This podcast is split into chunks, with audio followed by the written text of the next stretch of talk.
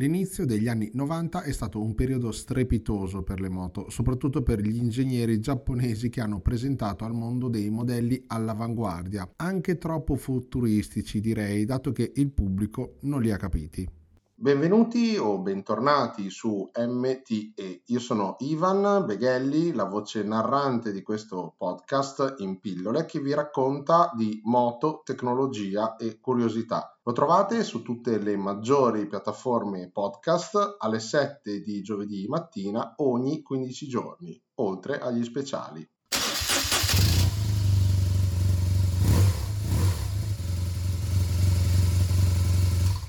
Un saluto speciale a Ivan e a MTE, Moto, Tecnologia e Curiosità. Ciao a tutti e buon ascolto da Luca Viscardi. Ehi Vez, ma tutte le pillole metti il saluto di Luca Viscardi? No, non in tutte le pillole, lo metterò ogni tanto, ok? Bene. Torniamo a parlare degli anni 90, anzi, parto con il 1992, quando l'Honda e i suoi ingegneri presentano il modello NR750, la più bella, costosa e tecnologicamente avanzata moto mai costruita. Hanno prodotto solo 300 esemplari ad un costo veramente proibitivo, all'epoca si avvicinava circa $50.000.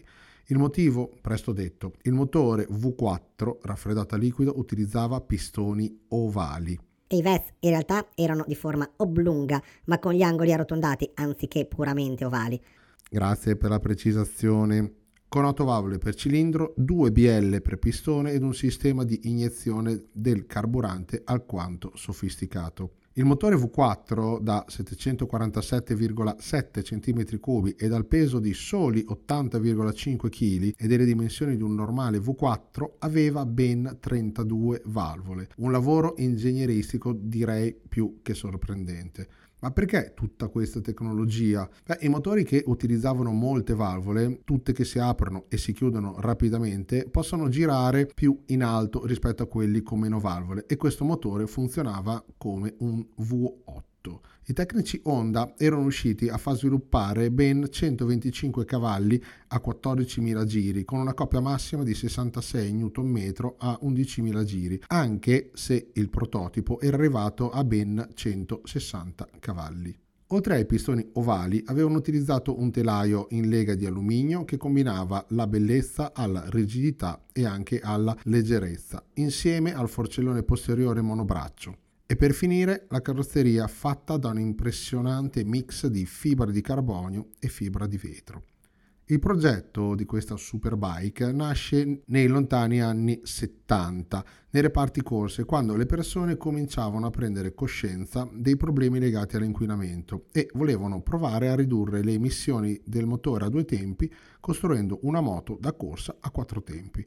Purtroppo non ha avuto eredi a causa in primis del prezzo troppo elevato, dalla difficoltà nel costruire il motore ed anche dai regolamenti delle gare che hanno iniziato a vietare l'utilizzo dei motori a pistoni ovali avendo prestazioni estremamente elevate rispetto a quelli con i pistoni tondi. E Vesta, ti dico una piccola chicca che non sai neppure tu.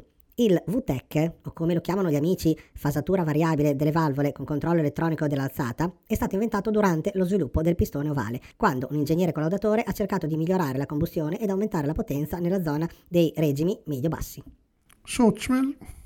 Adesso invece torniamo nel 1993 per parlare di Yamaha.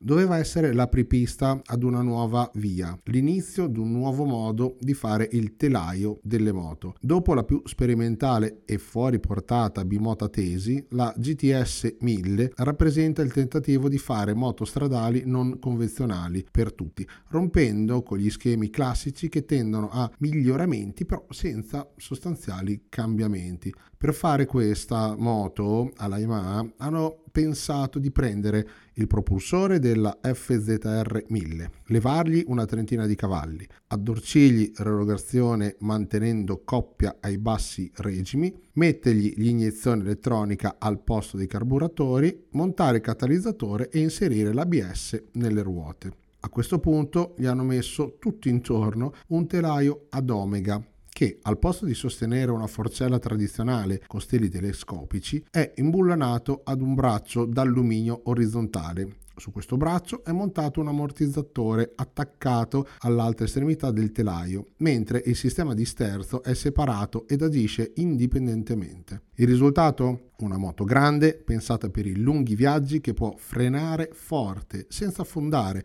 e senza soffrire le sconnessioni stradali, più stabilità nelle lunghe curve autostradali senza ondeggiamenti fastidiosi quando si avvicina addirittura ai 200 orari. Tutto questo è principalmente favorito dal fatto che le azioni di sterzo e ammortizzatore non sono compito di un unico sistema come sulle altre moto, ma dipendono da strutture diverse che lavorano in simultanea. L'innovativa Tourer di Ivata ha purtroppo avuto poca fortuna in Italia. La linea tondeggiante era veramente moderna, ma la sua innovativa e complicata ciclistica ne ha limitato la diffusione. Infatti il telaio Omega Frame ed in particolare l'avantreno col forcellone monobraccio hanno sì stupito ma anche impaurito i motociclisti più tradizionalisti. L'ABS di serie, sin dalla prima versione del 1993, e il piacevolissimo comportamento della ciclista la rendono una moto più che usabile ancora oggi. Vi posso dire che era la mia moto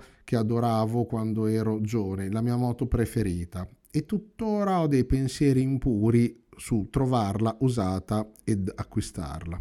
Ma continuiamo a restare nel lontano 1993 per concludere con un altro progetto veramente ma veramente futuristico, però in casa Honda. 30 anni fa al Salone di Tokyo fu presentato il Concept ES21. Un prototipo che non era marciante, quindi soltanto una show bike realizzata per mostrare al mondo un'idea di quello che era il futuro, che al tempo poteva essere solo immaginata. Una moto che, guardandola con gli occhi del 2023, lascia a bocca aperta per la lungimiranza e la visione dei progettisti giapponesi. Si trattava in sostanza di una moto sportiva con linee morbide e decisamente futuristiche per l'epoca, con ruote senza mozzo in stile Orbital Wheels di Sbarro e sospensioni del tutto particolari, con un doppio forcellone a doppio braccio davanti e la possibilità di regolare l'altezza di cupolino e manubrio tramite una slitta che spostava tutto il telaietto anteriore in alto oppure in basso. Sotto le catene, però, la meraviglia futurista, un sistema a celle di combustione alimentate a idrogeno che danno energia a un motore elettrico superconduttore. Per intenderci, le fuel cell sono nate con un sistema di stoccaggio di energia negli anni 60 ad uso esclusivo delle missioni spaziali NASA e sono arrivate nella produzione di serie solo pochi anni fa con la prima Toyota Mirai del 2016. L'idrogeno è ancora una tecnologia in fase di sviluppo, soprattutto per quanto riguarda estrazione, stoccaggio e distribuzione dell'elemento. Nel 1993 qualcosa del genere non esisteva, era solo un sogno dei giapponesi, ed è solo l'anno scorso che sempre dei giapponesi, in questo caso degli ingegneri di Toshiba, hanno confermato la costruzione del primo motore superconduttore entro il 2030, che può garantire potenza fino a 10 volte superiore a parità di peso e ingombri rispetto a un qualsiasi motore elettrico attualmente realizzabile. E serbatoio di idrogeno? Beh, in questo prototipo vediamo quello che sembra un normale serbatoio di carburante. All'epoca si conoscevano già i limiti di stoccaggio dell'elemento idrogeno, che in forma liquida ha bisogno di essere inserito in serbatoi ad altissima pressione, pesanti e molto ingombranti. Ancora oggi non si è arrivati a una tecnologia capace di unire l'idrogeno alle ridotte dimensioni di una motocicletta, ma ci si sta lavorando con lo sviluppo delle tecnologie di stoccaggio in polvere. Ma per il momento quello che nel 1993 sembrava essere fantascienza si è trasformato in un futuro prossimo decisamente realistico e auspicabile. Bene, anche questa pillola è giunta alla conclusione. Grazie di averla ascoltata e se vi è piaciuta parlatene con i vostri amici e colleghi. A voi non costa nulla, ma per me è importante. Vi ricordo che potete ascoltare questa pillola e tutte le altre anche sul sito internet www.ivanbeghelli.it/podcast e dagli speaker Alexa. Un'ultima cosa, visto che queste moto sono belle da vedere, vi lascio le immagini sia sul sito internet ma anche nel canale Telegram. Ed ora vi saluto.